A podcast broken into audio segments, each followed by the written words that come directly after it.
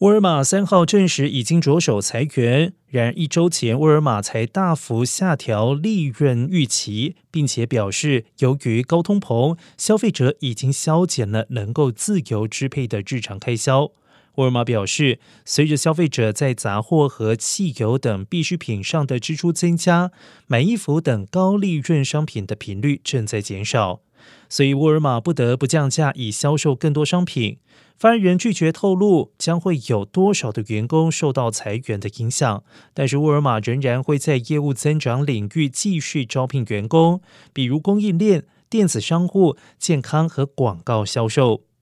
而作为全美最大雇主，沃尔玛拥有将近一百六十万名的员工。他也曾经多次被视为美国经济的领头羊，直到上个星期下调了季度和全年利润预期，让投资者感到恐慌，甚至对于整个零售行业都有着不小的冲击，导致梅西百货和亚马逊等股价接连下跌。